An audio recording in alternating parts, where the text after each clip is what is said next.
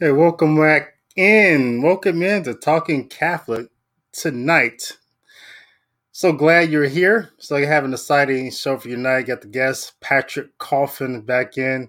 And on the show, it's been a while, right? So it's kind of hard for me to have some of my friends on Talking Catholic um, because you know YouTube keeps me constantly on like on two strikes. So you know if I get the three strikes, I'm gone. So uh, some of my friends, you know, they they you know they're um you know, they're on the, the enemies list. so, and so I try not to get the three strikes. But now, since I'm down to just one strike, I got Patrick on, and so we'll, we'll see. We'll see what happens. So let's let's get into the show. But first, let me give a shout out to my Patreon. So Christopher, um, Capik, um, Jennifer Baker, Shime, Doctor Tony Olivia, Elise Flag, Jean Persono. I'm killing these names. Kenneth Durkison, Jerry Norris, Don Schwab, OFS, Dora Petrus, Barry Phillips, Clarence Lafuentes, Jean April Genovese, Catherine Stewart, Paul DeLeon, KG, Rabatilia, David Raw, and Diane. I appreciate all your support, all your support that you guys give me on Patreon with your donations. Most of all, I appreciate your prayers. If you are not a Patreon but would like to join, it's easy just go into my website, click on a Patreon. But most of all, like I said, appreciate your prayers, need your prayers. Um, but if you can't support, um, keep the keep what I'm doing, all the everything I'm doing. Um, that's cool, you know the likes, the clicks, the shares, the buying the books, all of it, I appreciate it. Most importantly, the prayers. So, without further ado, let's get this show started. Welcome back in to Talking Catholic tonight.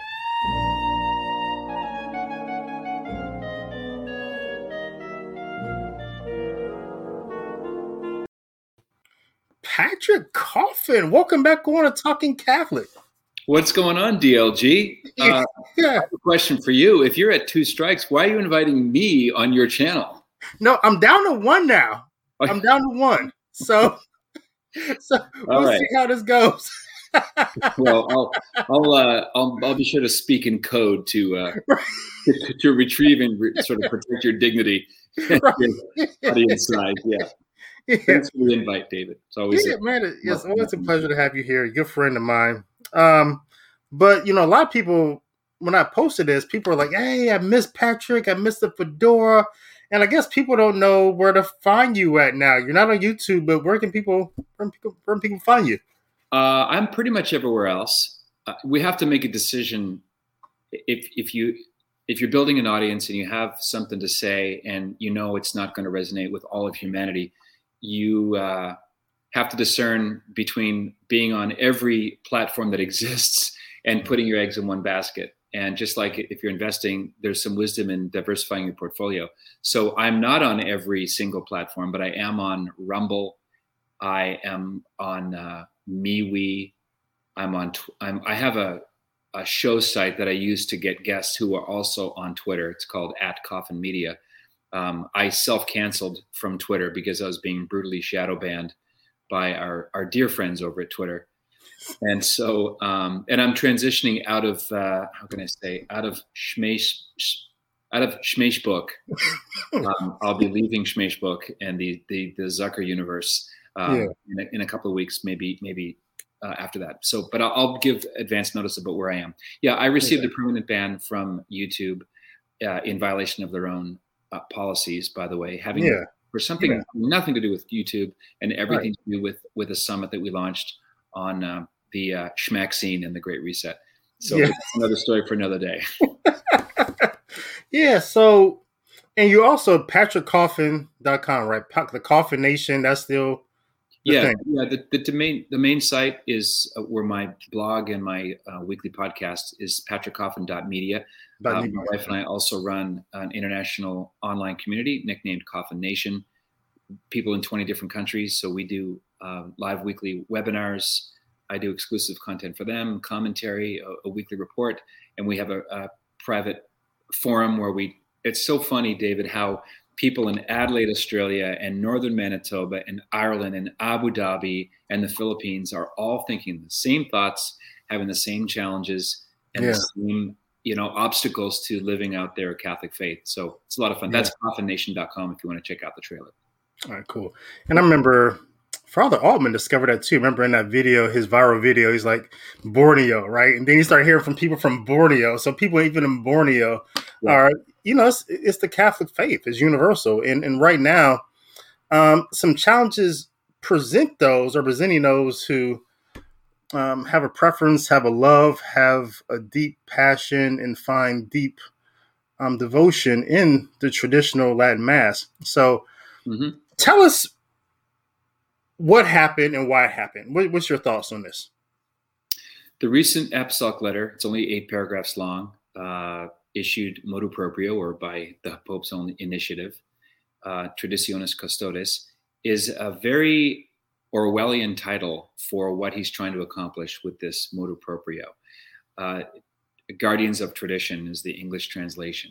And what he's really doing is taking aim at the less than 2% of Catholics who do things like have large families, pray the rosary together as a family, uh, believe that the divine liturgy should be celebrated with utmost reverence, grandeur, mystery, beauty, silence, all that.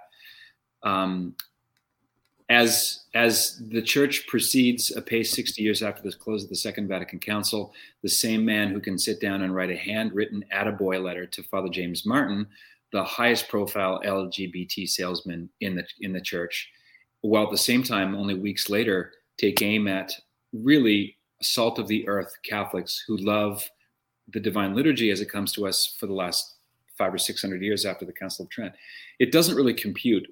Um, I think that the people who will suffer from this motu proprio are faithful Catholics who want to be obedient to their bishops. They Yeah. will go to the bishops for permission. They want to have good relationships with their local ordinaries. In the second paragraph of the document, he explicitly mentions the name of Archbishop Marcel Lefebvre, who is the founder of the Society of St. Pius X, founded in 1970 as a reactionary group against the some of the documents of the Second Vatican Council. Although Lefebvre himself signed all of the documents, Hmm. his inciting incident was the imposition of the new mass, the Novus Ordo Missae in 1970 Yeah. which is not called for, as you know, by the document on the liturgy, Sacrosanctum Concilium. It was just imposed Yeah. kind of like from above. And to make a long story longer, the SSPX, the SSPX, they don't care about this motu proprio.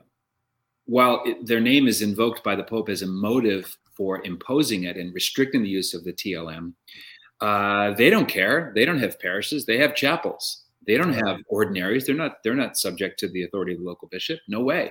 In Right. fact, they exist under the largesse of Pope Francis himself. When the Year of Mercy ended in 2015, um, that was Pope Francis's sort of olive branch to the society uh, for that Year of Mercy.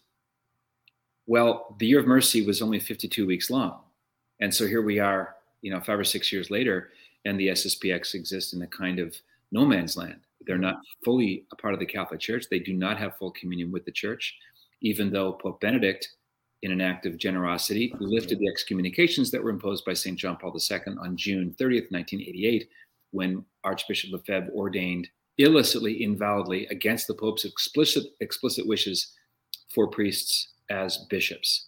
So this is why I I I get a lot of nasty emails and DMs and attacks on online from SSPX sympathizers because my take on this um, motu proprio is that the SSPX are why we can't have nice things. Their rabble rousing, their fractiousness, their repeated attempts to sell themselves as being as fully Catholic as an established order of the church, their friction with the local bishop, the fact that they're they're kind of they're clannish, they Mhm. celebrate in their own their own uh, chapels and so on. This is this is um, very difficult for diocesan priests who love to say the Latin Mass, who now have to go cap in hand to their bishop. The motu proprio doesn't cover orders, but it does say that you can't use a parochial church for the traditional Latin Mass, and you can't erect more institutes or more orders um, geared to celebrating the extraordinary form of Latin Mass, and that's a tragedy. because if you if you have any uh, exposure to a Latin Mass parish, whether it's the FSSP or the Institute for Christ the King Sovereign, or a diocesan priest who just loves to celebrate Latin Mass, um, or to use a, a, bishop example, Bishop Alexander Sample of of mm-hmm. Portland. Yeah. He taught himself how to say the Latin Mass. He went to eBay and got some DVDs and, and taught himself. So um, you're not you don't you don't find angry bitter people i mean there's i guess a minority of sinners everywhere that that uh, that uh, rain on the parade and make it difficult to to evangelize. But most latin mass goers that i know and i do not exclusively go to the extraordinary form it's just my strong preference. Yeah. Um, they're they're not trying to cause local problems. They're trying to deal with the same things that novus ordo going catholics do raising their kids well praying with their wives um, uh, not have sterilized sex, make make uh, make disciples. Yeah. So um, I think uh, I think there's a lot of drama flying around about this motu proprio. I think it's going it's going when when more dust settles, we'll find it's not quite as successful as maybe Pope Francis and Team Bergoglio wanted to be. And the, the proof's in the pudding here, David. I'll just stop here. Uh, many ordinaries have already spoken up saying, look, this is we're going to do status quo. We're not going to squash the Latin Mass locally because bishops they they see the, the good fruits. They see the vocations coming from. Mm-hmm. Yeah. They see the large families. They see the happy, uh, you know, squawking, crying.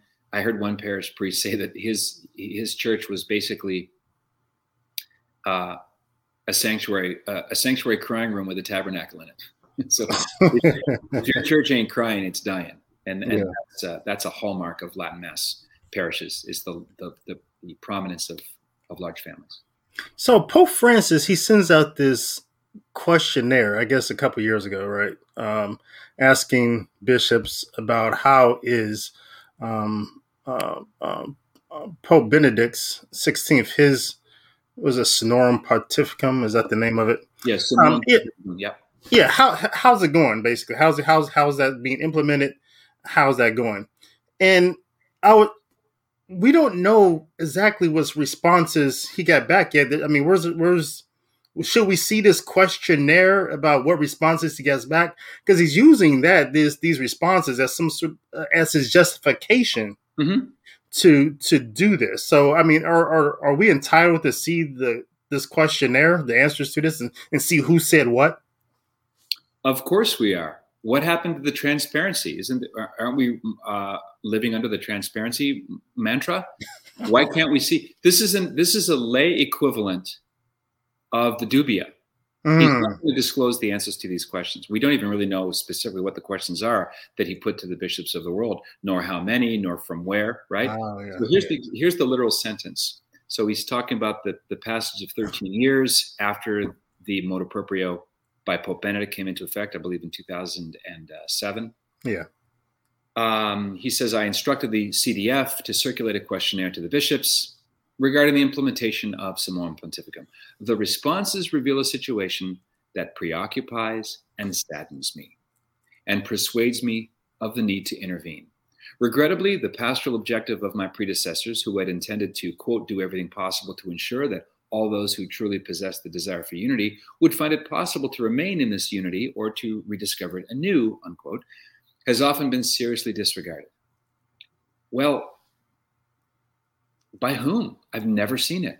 I know a lot of Latin Mass going Catholics in countries. They're scratching their heads. Who did he? Who did he? Um, who who got their questions back to him? And was the feedback so severe that it preoccupies and saddens Pope Francis. That sounds right. pretty serious. And um, I don't know what else to tell you except. And I see your point of view because your point of view is that these rabble rousers, these Molotov cocktail bomb throwers, were these people who, um, a very small percentage of people who are, you know, I'll call them liturgical elitists. I mean, we, we should admit that's something real.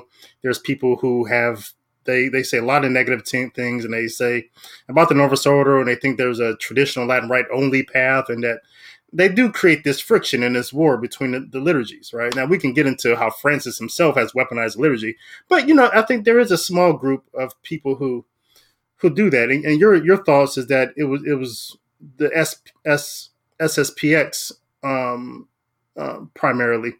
But the response, based upon what you just said, and Francis using as justification, was that some people will say, well, the traditional Latin Mass people brought it on themselves. You guys brought this on yourselves, according to what Francis has said. Yeah. Yes, he doesn't say that he sent a questionnaire out to the bishops of the SSPX, of, the, of which there's a tiny handful. He says bishops, and we're, we're to presume, I suppose, that he means the thousands of sitting Catholic bishops around the yeah. world. Yeah. Uh, I've never even heard of a bishop saying, "Oh, hey, I got my got my questionnaire. It's just going to fill it out like it's the census, right? Or um, there's, a, there's a sound of crickets from individual bishops. I'd love to hear from. I'd love to see a bishop go on the record with what the questions were and how he answered. I, I think it's fair of the faithful, since this this is an imposition uh, and, and in a way cancel culture applied to the traditional Latin Mass.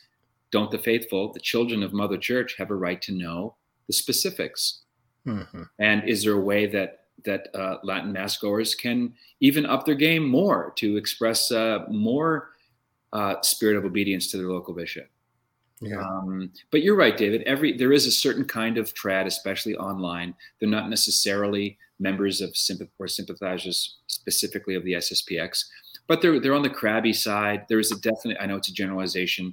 They're more Catholic than the Pope. Um, they have a kind of an unconscious aversion to the Second Vatican Council. They're kind of um, they remember the good old days where everything seemed to be perfect, like the Catholic version of Mayberry. Yeah. You know, when, when we had uh, Pope Andy Griffith. Um, of course, the good old days never really were that good because it's a fallen world run by a devil. right. Um, so does that make sense? Yeah, and, and and one thing that's I mean, so many so many striking things about this as well. I mean, it seems from his motu proprio that Pope Francis would try to he's trying to cast himself in the tradition of of, of Pius the Fifth of creating this singular liturgy for the people. We're just going to have just one liturgy to unite the faith, and um, and Paul Fifth and Paul the Sixth, you know, he seems to kind of want to continue that same thing, but wants to open up the doors, has some freshness, has some participation in liturgy, and and Pope Saint John Paul II and Pope Benedict seem to have a, a different perception of the role of liturgy in the life of the church. That it should be diverse. They were kind of like throwbacks before Pius V, like when there were like many liturgies, and you can still sort of encounter that in places in Europe. You know, liturgy isn't such a linear thing but in, in so and so Pope Francis, I mean, and Pope John Paul II and, and Pope Benedict seem to be these throwbacks to a diverse time. And so Francis, he wants to recapture this idea of just be, just being one liturgy, one um, one one one one consistent faith for for the people. Uh, but he doesn't really. It's hard to believe that Pope Francis is a guardian of this guardian of tradition when ever since he came into office, he's been something other than a guardian of tradition. I mean, he's been the complete opposite of a guardian tradition, right? I mean, yeah. the, some of the things he's done from the beginning, every time he's he's looked at the catechism, it's like he kind of spit on it. Every time tradition has been brought before him, he's kind of eh. And so it's it's why should we even believe that this idea of what he's pitching himself as in his motu proprio? He's a guardian in the destroyer sense. Let's put my tongue back in, in my cheek. Yeah. yeah he, he, if you look at the true diversity that exists in the Catholic liturgical world, mm-hmm. you have Byzantine liturgies, which are distinct from, uh, you know, other Eastern Rite expressions of the Catholic faith in union with with Peter. You have the uh, Ambrosian Rite. You have right. The Syro-Malabar. Uh, we do have a true diversity. I mean, think of it: the Eastern Orthodox Catholic world, uh, Eastern Rite Catholics, have a separate set of canon laws, and yet we have that same spirit of of unity. That's the key the key word: unity, Yeah. one Lord, one faith, one baptism. Um, it seems like Pope Francis, who has always uh, pitched himself as the mascot or the the symbol of you know diversity and anything goes. Who am I to judge? Right. He seems to Right. clamp down in favor of uniformity and a monolithic approach. And again, the, you, you mentioned weaponized ambiguity. Here's how here's how the motu proprio begins. This is Article One.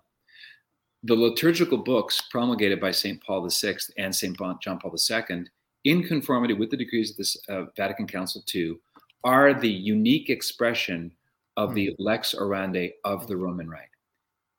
He doesn't say the sole expression, but he says unique, which qualifies expression in a way that I would say bumps up against sole.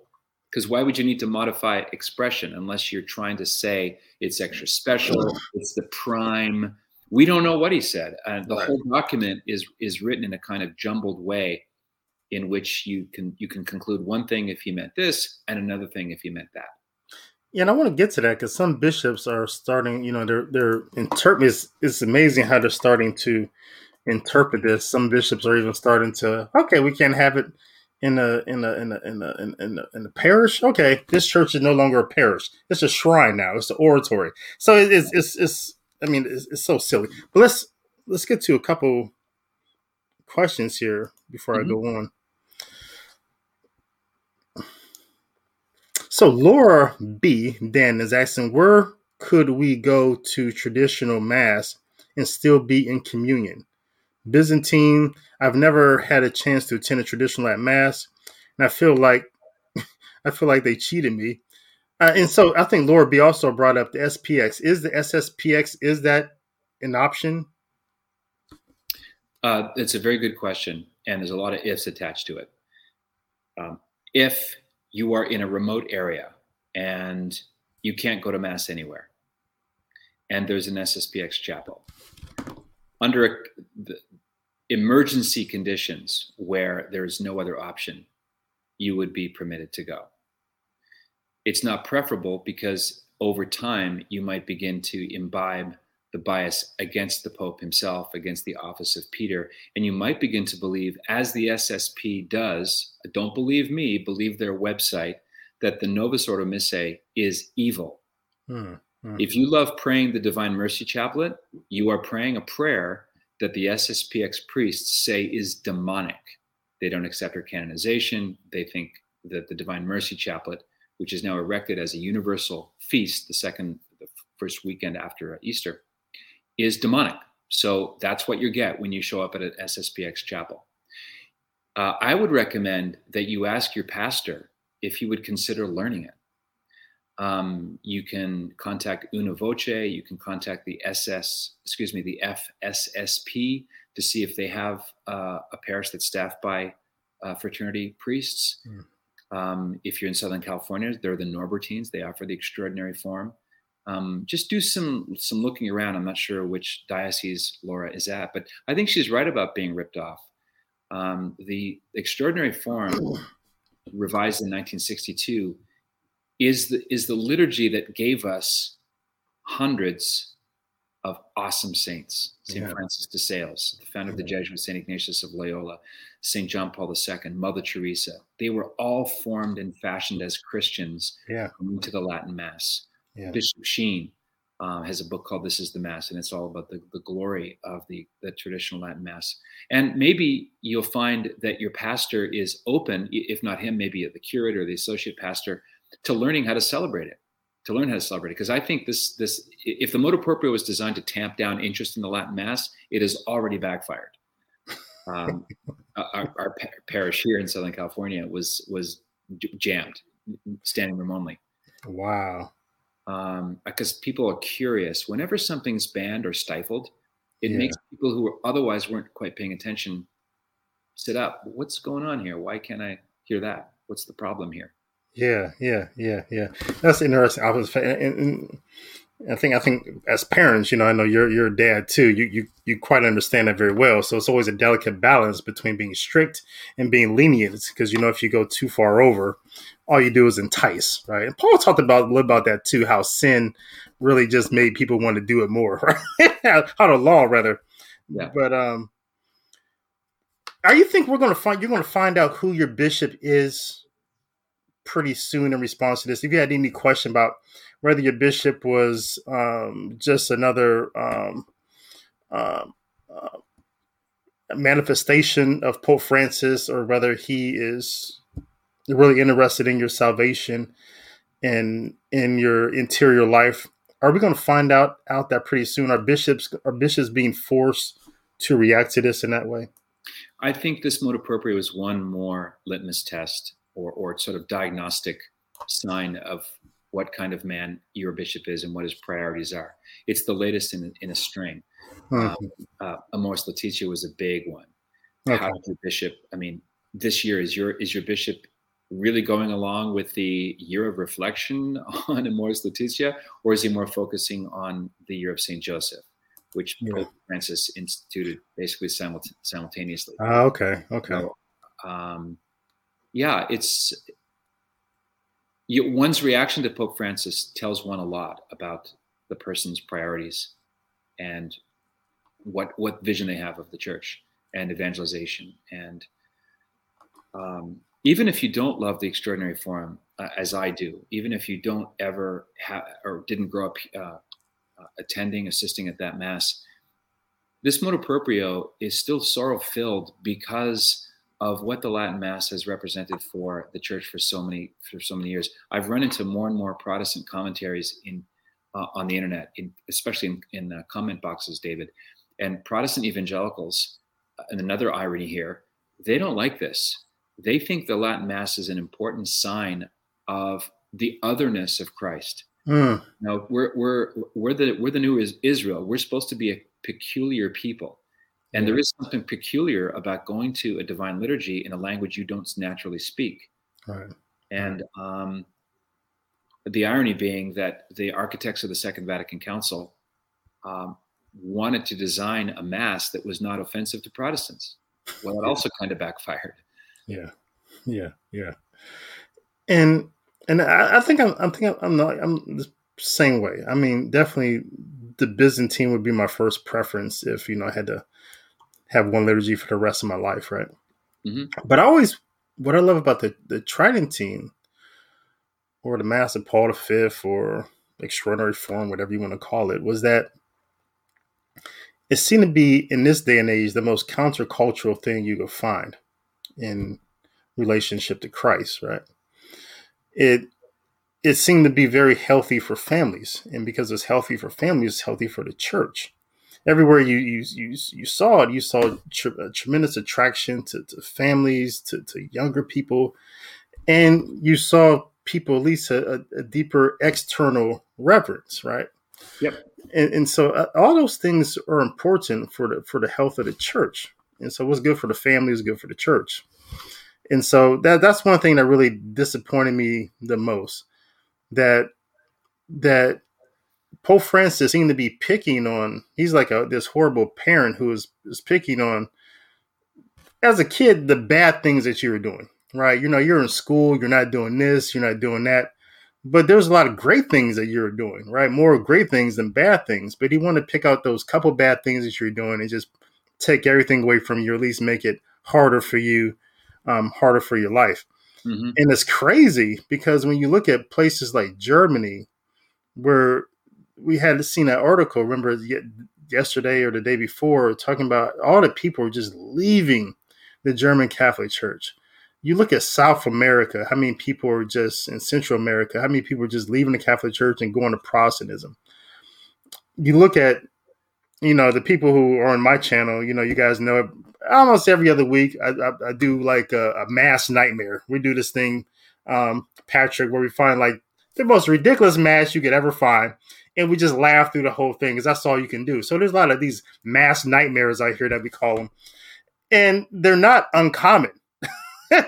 and so with all this hot mess that's going on out here, the traditional Latin Mass seems to be the most important pressing issue of this man who just got out the hospital. Yeah, it's it's it's hard to fathom why that would be his uh, his priority, unless he's more sick than the Vatican press office is letting on. This might be. I'm not wishing up it upon him, but it might be if he's in in uh, more grave health status than they're letting on.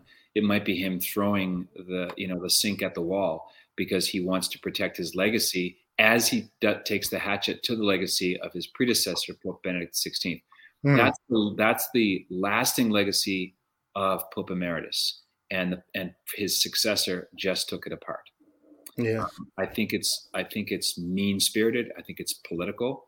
I'm delighted to see that it's uh, backfiring so far. And I, having said that, this is an unpopular opinion, but I don't think Pope Benedict should have quit. Yeah. Um, if you wanted an argument for infirmity and advanced age and weakness for for abdicating the papal throne, John Paul II would have been a clearer cut case of that. Right. Um, I feel like Pope Benedict left, and what we got installed was not the true father, but a but a, a stepfather who doesn't care. Yeah, obviously. Who doesn't who doesn't have his family's best interest in mind, who doesn't know to ha- how to affirm the champions in his own ranks. He only knows how to insult. There's a whole book. It's called the Little Book of Insults of, of uh, little bit digs that Pope Francis yeah, and they're all aimed at you, David Gray, and me. you know, rigid, doctor of the law, mm. um, Pharisaical, judgy, all that. There's even footage of him coming up to an altar boy uh, in Rome, and the little boy's, you know, with his hands uh, folded like this, and Pope makes a joke. Oh, look, they're glued together. Hardy har. Really? That's that's how vicars of Christ act with children while the cameras are rolling. It's amazing how God always sheds light on just this ugliness. These little nasty things these these clerics say. I think it was Dolan some time ago in the cathedral. What did, what did he say? He said, um, oh, I thought we were going to skip past the boring part, right? Um, and then there's what Nighty Night Baby, whatever that was, um, from from um, uh, I forget his name, but he's in that that group of super Cardinal, and all those. Cardinal yeah. Joe Tobin. Of yeah, yeah, yeah. Baby. Yeah, Nighty Night Baby. These guys, they always get caught, right?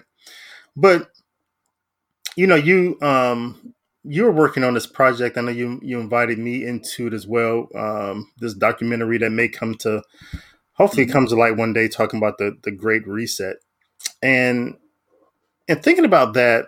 How do you how would you cast this motu proprio into this idea that we see going throughout the world right now? That one that they want us to believe that we're not free, right? This this this constantly taking these liberties away that we that Pope Benedict said in his motu proprio that the laity essentially has a right to the traditional mass. He said, "Ask your priest if he, if he, if he doesn't have one." So the laity had a right to this. That's a Benedict's argument. And so, but now this taking it away, these these putting on restrictions, and when I look at this stuff, I just look at it in the family of all this stuff. The the face coverings you have to wear. Um this this ongoing war against people of goodwill. Do you look at this motu proprio in that family of everything that we're seeing going throughout the world, even in France? France is like requiring, demanding that people um, you know, you can't even get groceries or whatever if you don't if you don't com- comply. So are you seeing this in that light, or am I am I or am I am I off? Well, since you you mentioned the documentary you and I are part of, then I, I do believe it's going to see the light of day. They're just they're editing and cutting, and they're adding some things, and they might change the title of it. Um, my my take in my section of that documentary, which is going to be, I mean, it's just so important. The people that he's put together and the messages that from multiple points of view and different religious and political perspectives, everyone's saying the same basic thing. My take is that Pope Francis and the current situation in the world are together a remote preparation for the rise of the Antichrist. I'm mm. not saying Pope Francis is the Antichrist. I'm not saying he wears red tights or that he's demonic, nothing like that. However, one of the signs that will accompany the second coming of our Lord when he returns, which is a obviously part of the foundation of the Catholic faith. Christ has died, Christ has risen, Christ will come again, is what St. Paul calls the great apostasy, a massive loss of faith around the world. And just to pick on the United States, we have a scenario in which for every adult convert who comes into the church through the RCIA program, six leave through the exit door. This is a phenomenal bleed out of the church. Did not exist in 1962 or in 1952. You had steady increases in church membership and uh, and adherence until the Second Vatican Council hit.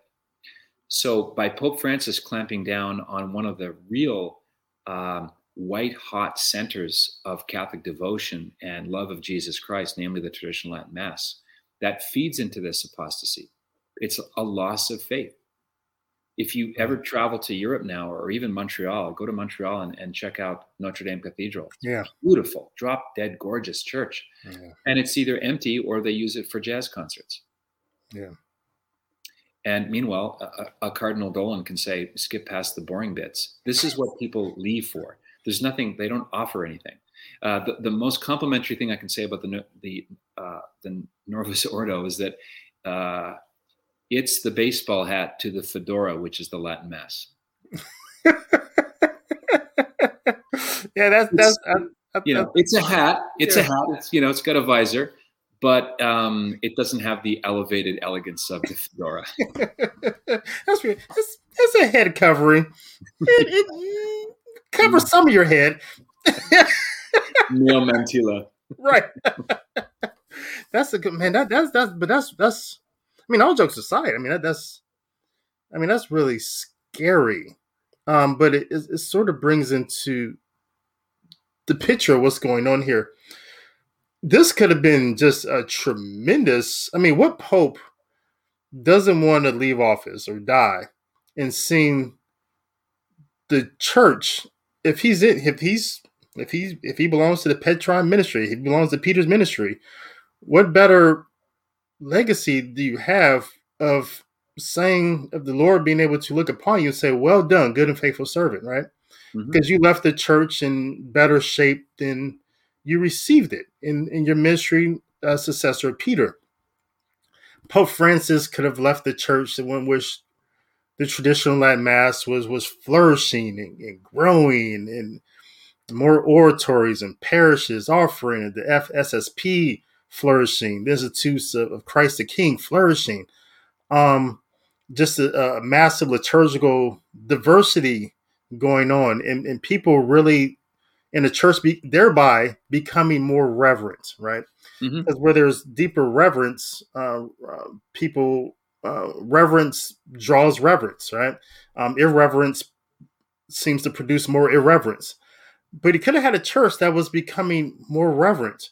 Um, a reverent church produces more saints. I think right now we're just living in an age where I don't know if you know we're going to have historians, hundreds or thousands of years in the future. But I, I wonder if they're going to look back upon this epic of the Novus Ordo and just see that there's just a, a dearth of saints being produced. Uh, one of the the times in the church where we just so few saints, right? I, I think that's possible because I, I, just don't think irreverence produces a lot of saints.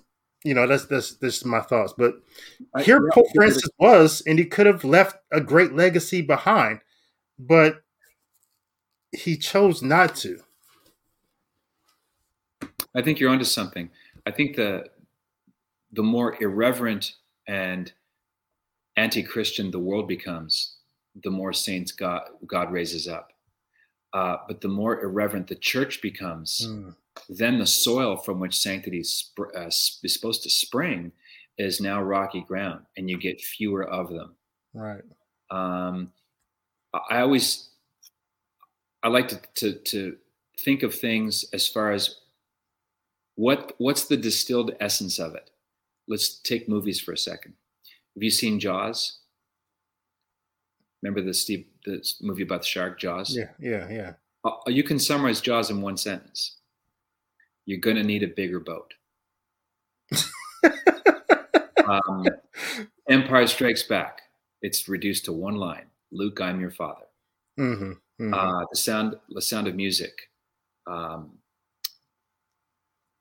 there's a line that he says. It kind of summarizes it. He accidentally calls her captain, and she says, "What is that?" Uh-huh. says, "What's that sound?" It's it's, it's yeah. That's that's the heart of the sound of music. Yeah. Um, Gone with the Wind, right? Frankly, my dear, I don't give a damn. Yeah, yeah, yeah. So uh, let's let's apply this to the Catholic Church. Saint John Paul II of happy memory you can summarize his papacy. And how would you, how would you, in one phrase, how would you summarize John Paul II? Uh, theology of the body comes to mind. Theology of the body, that, that would be one. Um, how about the first words he said? Three words. What was that? Be not afraid. Oh, right. right. He's repeated it endlessly, and it's a very scriptural, Yeah. obviously. Uh, perhaps you could summarize the papacy of, of Pope Benedict and his legacy as his phrase, the dictatorship of relativism, which is Hmm. the homily he gave before he was elected in 2005. Yeah. What's Pope Francis's legacy? How would you summarize that? Who am I to judge? Make a mess of things. make a mess of things in your diocese. As you say, he could have watered the seeds of Summorum Pontificum and make them Yeah. grow. Yeah. Um, you know, our our popes are Papa, right? The, the Italian word for father. The Pope is a spiritual father, and our bishops and our Pope don't come out of a vacuum from a different planet. They're part of this broken culture, this crisis of fatherhood. Yeah. And if he had stood on the shoulders of Benedict and extended the olive branch to people who love the, the extraordinary form, which is, you can no longer call it a ghetto. I think it's starting to spread in unexpected circles. People who you never would dream would be interested in it now are. And I think that, and I, I think providentially, when this motu proprio is, is amended or dropped in the future, that we're going to see an, uh, another layer of resurgence of interest in the Latin Mass. It's almost like this. You've probably heard this before, David. Uh, that this motu proprio is almost like the the ecclesial equivalent of the Mexico City policy. yeah. Yeah. Yeah. Boom. The next pope. Boom. The next. Pope. Yeah. And it's and it's and Wily it's Coyote sad. with, Bugs Bunny. It's And it's sad, right? I mean, that's that's cheap and petty. I mean, because I mean, you're you you know some of the words you're using, you know, about Francis coming in and undoing the legacy of his predecessor. You know, sounds like the language they're using about Trump. Oh, Trump's just undoing everything that Obama did. But if you look at the papacy of of Francis, I mean, you, you see a lot of a Mhm. lot of undoing what Benedict the Sixteenth did. You see a lot of that. And it's uh, it's it's conscious. It's not just who is he hiring and who is he firing. It's it's uh, it's in black and white, and it's he's sent at a strange time and from a strange place. Normally, uh, motu proprios and and cyclicals and um, apostolic letters they're they're written from St. Peter's. This one was St. John Mm. Lateran. Mm, mm. That kind of caught my attention as well. Interesting. Yeah. Does this have anything to do with um, buck breaking? Right. The Mhm. idea, you know, what we saw going on with um, Father Altman. Yep. And we see this priest being publicly persecuted so that they can teach other priests a lesson. We see this going on in seminaries all the time. You know, if you don't if you don't submarine, you're in trouble, right? Um, is is this this this whole thing have to do anything about keeping these priests who love tradition and love the orthodoxy, these rigid priests, putting them in their place and, and making sure they don't they don't grow.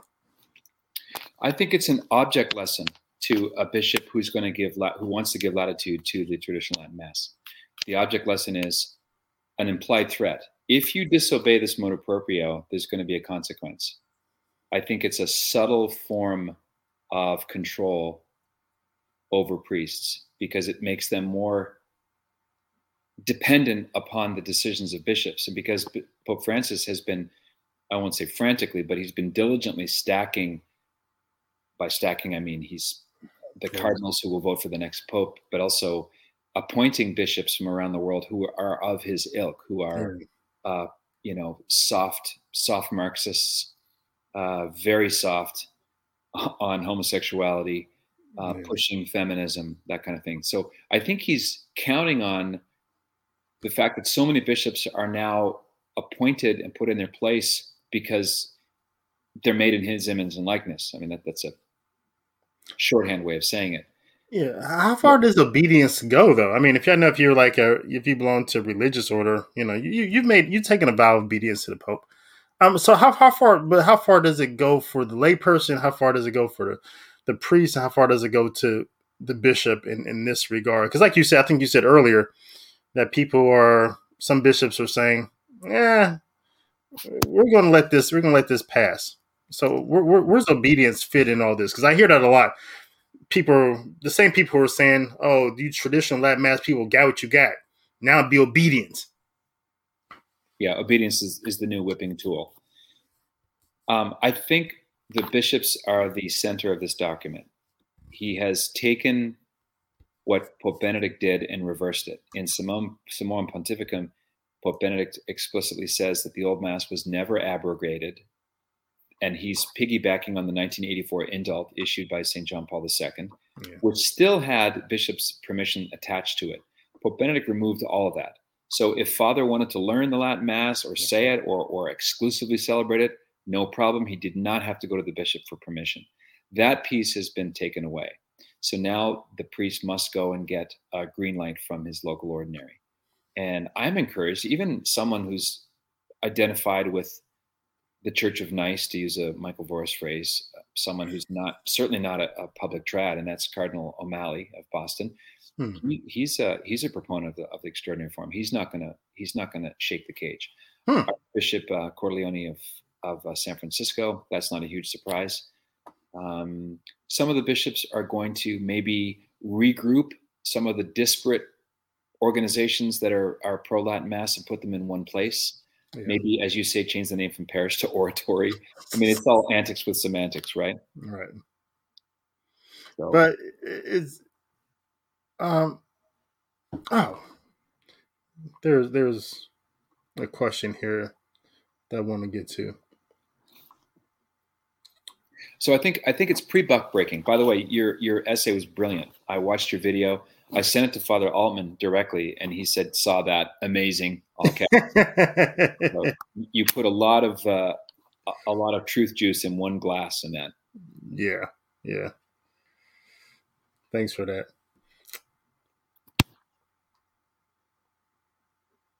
Oh yeah, this is kind of what the question I kind of wanted to get to. Um, and KP KP Jacks sort of says it. He says, as a convert from the Summer Baptist to Catholic Church, what I wanted to yell at the liberal, lukewarm, lukewarm Catholics, Catholics, yeah, you Protestant, all are all what you're trying to get away from. So it, it, it sort of gets to. I thought that was funny, but it sort of gets to what I want to ask you the the person, the Catholic who's never been to a traditional Latin mass, really doesn't you know doesn't know what's going on there.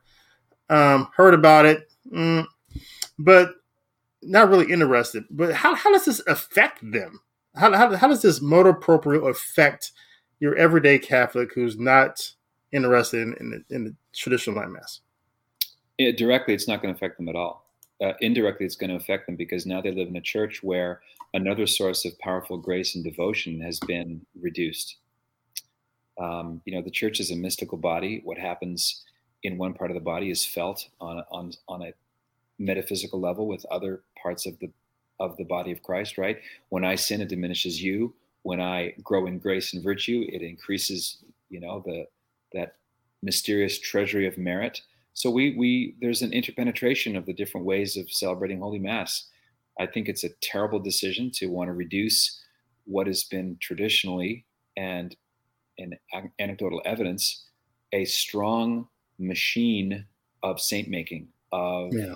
teaching devotion. Uh, if you listen to the collect prayers, and I, I want to give a pitch to a very thin book.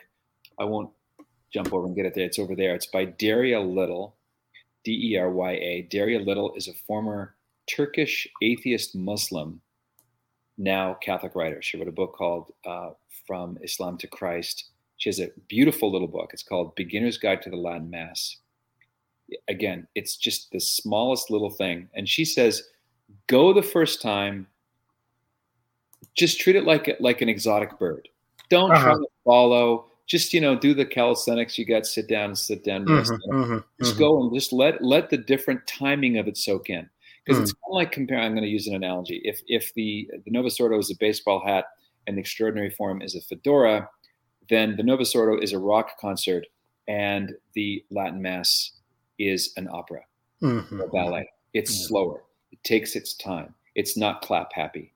The active participation might be manifest by someone with their eyes closed deep in, in prayer and worship to the Father.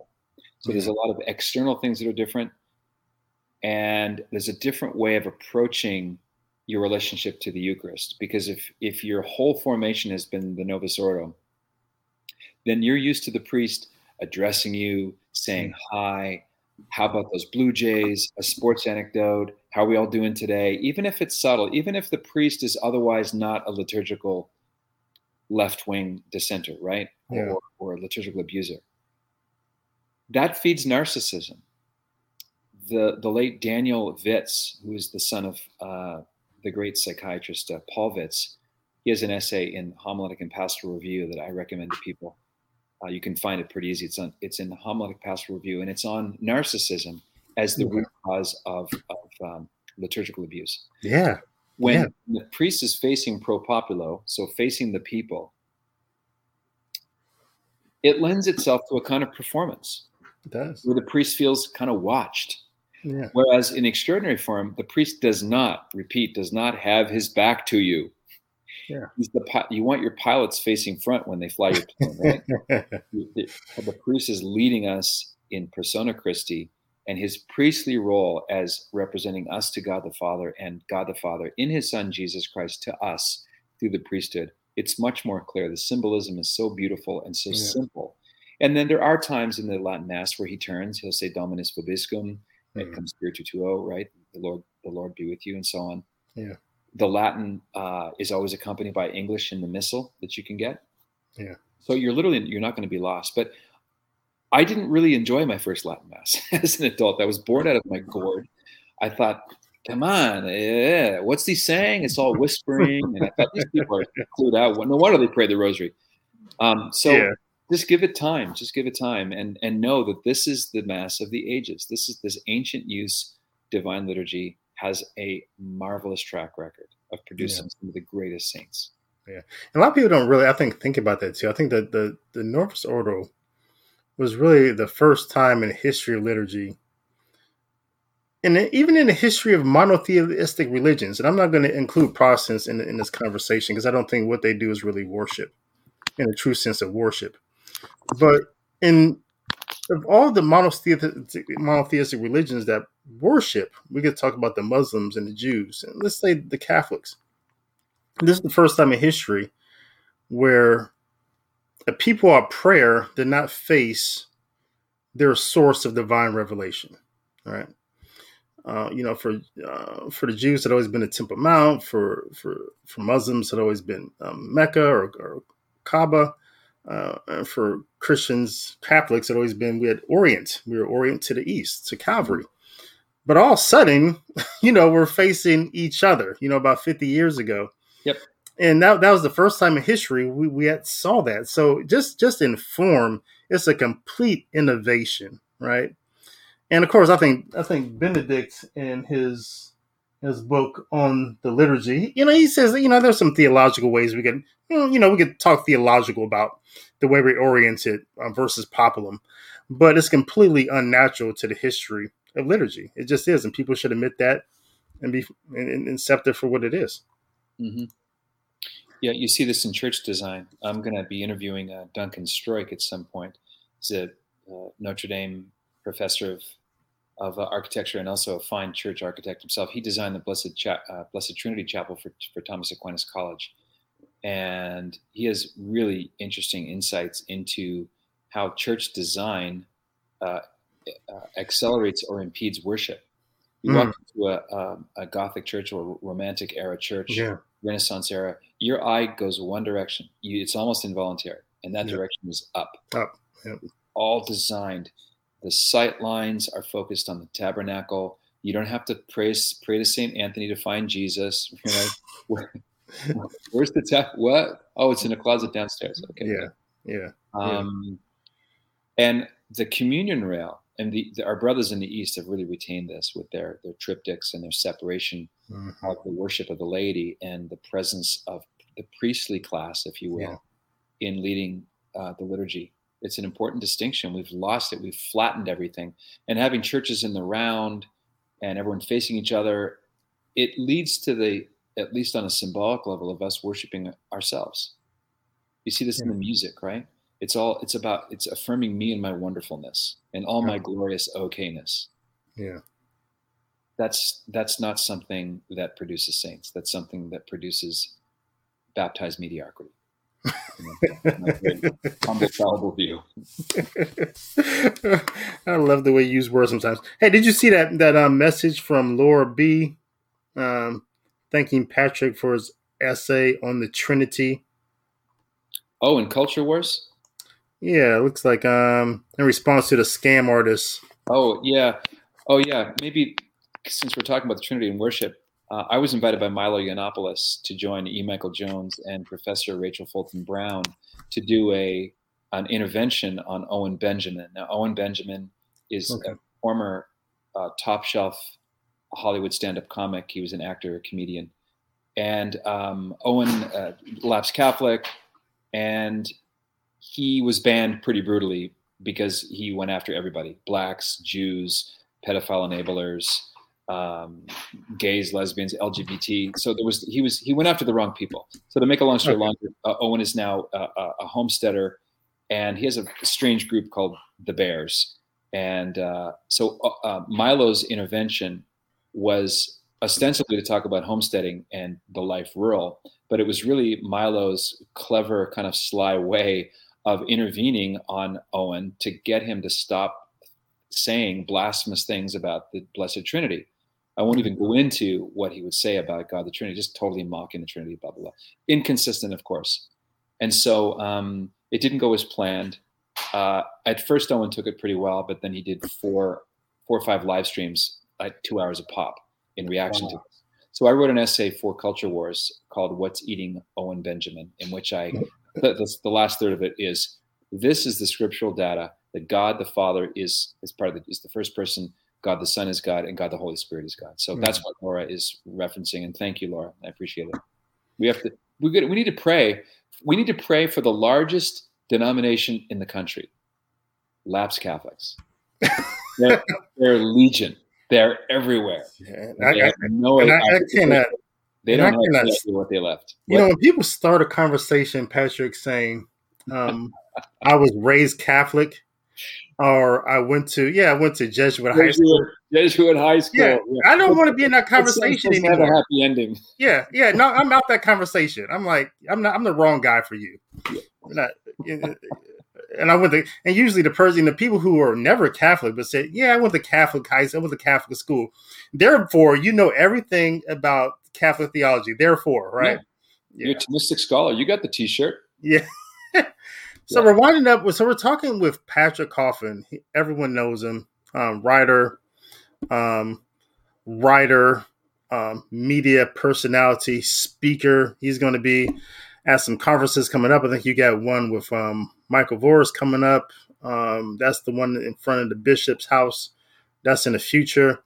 That's in um, November. Yes, the Enough is Enough conference. Yeah. What else do you have going on? Do you have any tours or cruises or anything going on? What's going on? No, uh, tragically, I made the personal decision to not impede my breathing uh, unless my doctor ordered it. And the last time I checked, airline CEOs were not medical doctors, so I'm not flying.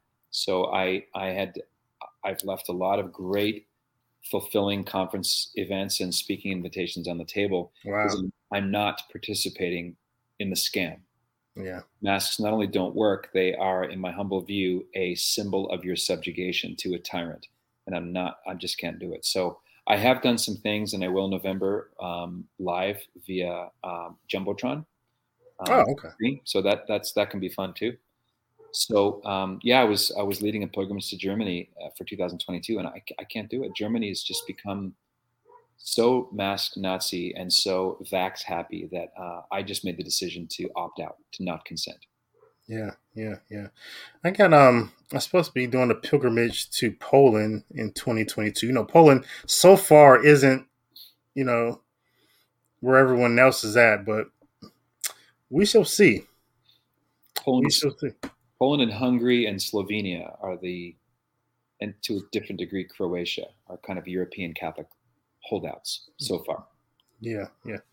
I had one more question before we. So we're about to head out talking to Patrick Coffin about what's going on now with um, what did I what did I call this show? The um, the motu proprio mumbo jumbo. So that's what we're talking about. Have Patrick Coffin here, good friend. Um, enlightening conversation, especially the part we're talking about um, um the the Antichrist um coming in um a new order and is, is is very scary. But I think we should reflect upon that. So, but one more definitely actually if you have any more questions make sure we get to them now but there's one more i definitely wanted to get to. Here's a person. Okay i think this is it. All right.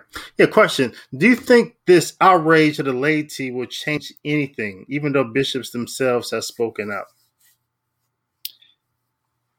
it's a very good question and i like the way it's phrased outrage is an understandable emotion but it's not effective. The devil wants us to stay in outrage mode because that's his perpetual mode. The devil is the first person to have a father wound. He wants us to join in resenting our father. It's behind BLM, it's behind Antifa, behind the porn industry, it's behind homosexualist bishops. This father wound that leads you away from the sources of light and truth.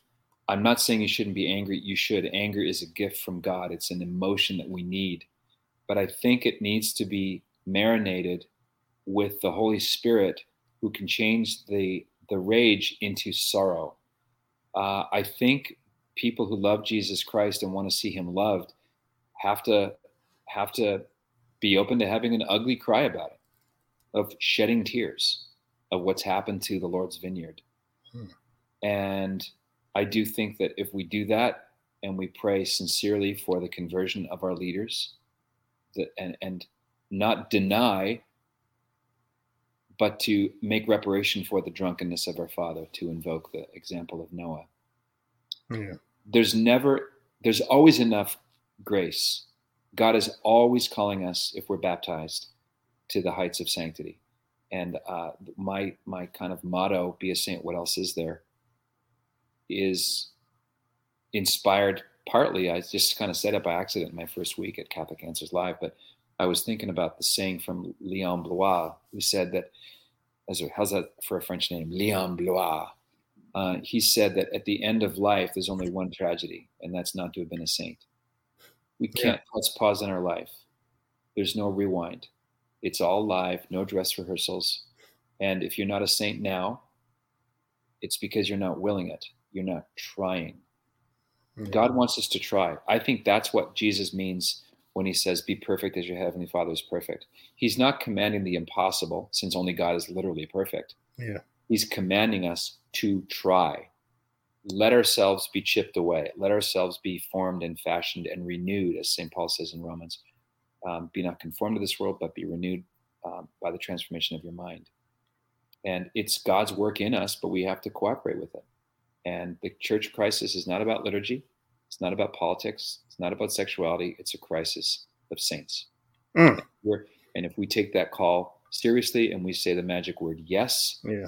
My one of my favorite spiritual directors, may he rest in peace, the great uh, Father Bob Bedard, the founder of the Companions of the Cross. His morning prayer was, maybe I can I can leave you with this because I love it. I've kind of adopted it as my own. Simple. It's basically a one line prayer. Lord, I'm not ready, but I'm willing.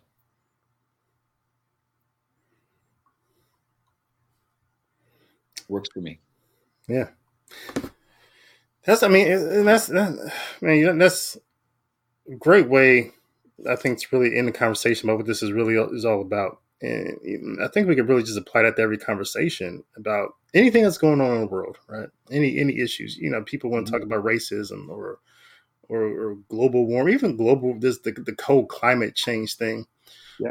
What, what's missing is holiness and holy people because you have holy people, you have less sin, right? So yeah. if there's more holy people, there's less sin and less sin. This is this world is a better place. And so it always it always comes back to the cross. It, it, it, just it just does. We don't need mantras. We don't need anything. We need Christ and Him crucified and, and resurrected, and that is that's the path to sainthood. That's so true. Mm-hmm. Um, and that's a beautiful way to end. But I did want you to get one more question, Patrick. Okay, sure. There's guys who said, um,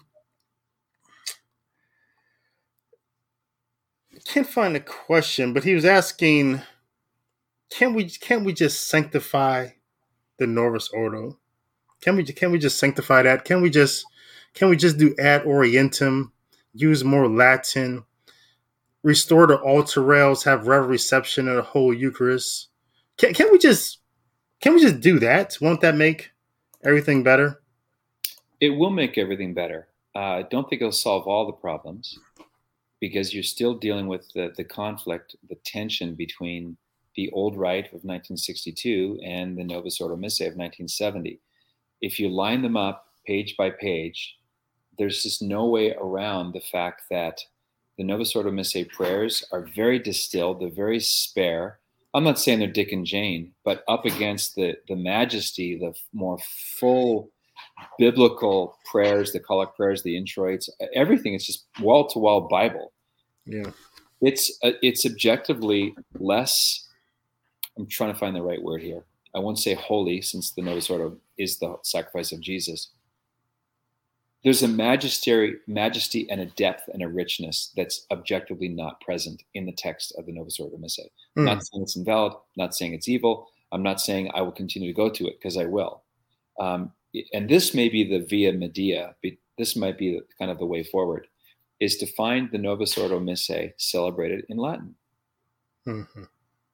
You have cake and you eat it too. it is the new. It's the new mass in Latin. And if you familiarize yourself with the, the, the document directed toward the liturgy, Sacrosanctum Concilium, you will see the call to maximal use of Latin and the organ as the privileged instrument and polyphony and Gregorian chant. Yeah. You can have all that in Latin in the Novus Ordo. That seems like a win-win to me. Yeah, yeah, and like like you said, you know, we're still. I mean, if you, if, you know, when I was putting my book together, Divine Symphony, I was just doing a comparative mm-hmm. of all the different liturgies, and what I, I left that book um, feeling cheated, right, with the Novus Ordo. Um, even I, I go to one more often than not, just because out of necessity, you know, on the base, the base is just transient. It needs people, so um, I have a responsibility that I feel like to keep military families keep working there, keep the mass mm-hmm. um, there. But um, but still, you, you, I think I think I left that book just feeling cheated because you look at every liturgical rite, Eastern, Western, Northern Europe, Southern Europe, over the course of history, the prayers are just longer. Not yeah. not because they're longer for longer sake, but they're longer because they're they're richer, they're deeper, and they're they're more profound, and it, it just in the abbreviation of the Novus Ordo, it, it just left us wanting, right? And th- so I think that's that's, that's that, that, I think that affects the sainthood, you know, our sainthood and our and our preparation to receive the whole Eucharist. And so, yeah, I definitely agree with you there. But I won't keep you up, Patrick. Yeah, one one last quick thought. Uh, yeah, liturgical abuse, unless it's in the thoughts of the priest and we can't have access to that, is literally impossible. You say the red, you do the black yeah. It's That's not all. about father. There's no antics permitted. There's no, um, you, you, won't see the phrase this or similar words. Yeah. There's built-in invitation to ad lib in the Novus Ordo Missae. That's another kind of. But even if you say the black and do the red, right? Mm-hmm. Then there's still the room for some crazy music, some weird gestures of the body, and it, it's just some some some strange things that it's not again it's not there it's not in the rubrics but for some for whatever reason it it has the potential to turn out to be a clown show in a way that the older rites don't right? One i used to contribute to a website that i helped found and i uh, i'm a big fan of the, the official founder uh, the website's called eye of the tiber Oh yeah, yeah, yeah. The Onion for Catholics, and one of my early entries was I, I wrote a, uh, it was a, a, news parody of Cardinal Mahony was trying to um, was going to implement the holy squeezy poo at the end of the Our Father, where you where you squeeze the hands go up and then you do that little squeezy poo, you know. That's another one of those gestures that kind of why do we do this? What does that squeezy poo say? Yeah. Because I'm with you until the end of mass. I'm not going to leave you. But now it's awkward, and I must let go of your hand. Okay. okay. oh man. Uh, John Boy has a question about the the mass. Yeah, what about celebrating the old mass in English? Many of the daily office prayers are chanted in English and are quite powerful. Maybe John Boy's onto something. Let's celebrate the Latin mass in English. yeah. Um, the closest thing I've, I've come to that is the beautiful Anglican use, the Ordinariate Mass. Uh, the liturgy is beautiful. I mean, the English, let's face it, they invented the language, and it's very, uh, it's these and thous, and, and it's got that beautiful Elizabethan elegance to it. Um, yeah, maybe John Boy's onto something. All right, are you, um, last final thoughts on on anything? We um, this is you know talking to Patrick Coffin. We're on our way out. We're asking Patrick for his final thoughts on anything, but um, you can find him at just Google him, Patrick Coffin. Um, but his website is patrickcoffin.media. Yep. Find out what he's going doing there. Patrick Coffin Nation, his podcast, where he's at, and what he's doing. Make sure you join his um, email list to stay in touch. I just want to thank you, David. Uh, always enjoy connecting with you. I think you're building an incredible platform. Always happy to throw attention your way. Um, you, you, if this does this Catholic evangelization writing thing doesn't work out, you can easily revert to uh, stand-up comedy. You have natural comedy chops, and you've found a way to marry those two things. Um, but if if if people uh, like this kind of engagement, we do this all the time inside Coffin Nation. You can check that out at coffinnation.com. I'm writing a book on uh, isms inspired by Pope Benedict's last homily as Cardinal Ratzinger. Um, it's uh, tentatively subtitled 12 Ideologies That Ruin Everything. So, relativism, scientism, Darwinism, oh, wow. feminism, transgenderism, yeah. all the isms that destroy the faith of young people. That's what I want to go after. You've been quite prolific in essays, but is this your your first solo title or no it's my second uh, my first book was originally called Sex Au Naturel why it is and why it's good for your marriage which is a defense of humanae vitae. It's not okay. a very good book title. It's too clever by half. But I did a revised, expanded version of it called "The Contraception Deception: Catholic Teaching on Birth Control," which is a okay. it's a better and because I did that in light of the uh, Obamacare and the HHS provision. Yeah, how far are you into your manuscript? Uh, we can talk about something else, I think, David. Look at that shiny metal. no, I'm. Uh, the chapters are all charted out. I've got three or four chapters written, and I, I want to get to twelve. Um, it's just very it's very media. I'm in, I'm doing the Darwinism chapter now, which is a very complicated uh, chapter. But I, I, I did three or four smaller ebooks in between. One saved, not always saved. How to, how to handle haters, and one other I forget which. Anyway, and I, I'd like to write kind of the 50 movies you need to see before you die. I'm asked all the time because everyone knows I'm, I'm a huge cinephile and script writing uh, aspirant so there's that. But this is the kind of thing um, I love good books and good movies, and and I love sharing resources and connecting people. And again, really appreciate your uh, invitation, David L. Gray. Awesome. Well, we'll definitely have you back. Um, I guess in 2032 when you finish that book. But no, gonna, you have to leave on, on a note like that, full of hurtful hatred. right, right. But thanks so much, Patrick. Appreciate okay. you. Everybody, keep Patrick and his family in your prayers. And you see, this is the first time we had Patrick on the show, and he wasn't in his red room studio. So this is completely, this is completely different. He's not in front of the desk. He doesn't have the the uh, movie theater background with them. So this this really cool and casual. So probably next time you have your studio back up in a new house. I'm, I'm building a new one, more uh, okay. Uh, more wooden, more rustic, less Victorian era. Studio. Yeah, yeah, yeah. I look forward to seeing it. Very good. Right. Thanks, Patrick. God bless. God bless you. All right, friends. Until then, until next time, blessings and shalom to you and to yours. Hi, everybody. Thank you for watching. Subscribe here to get the latest from the show. Also, be sure to check out the content you've missed.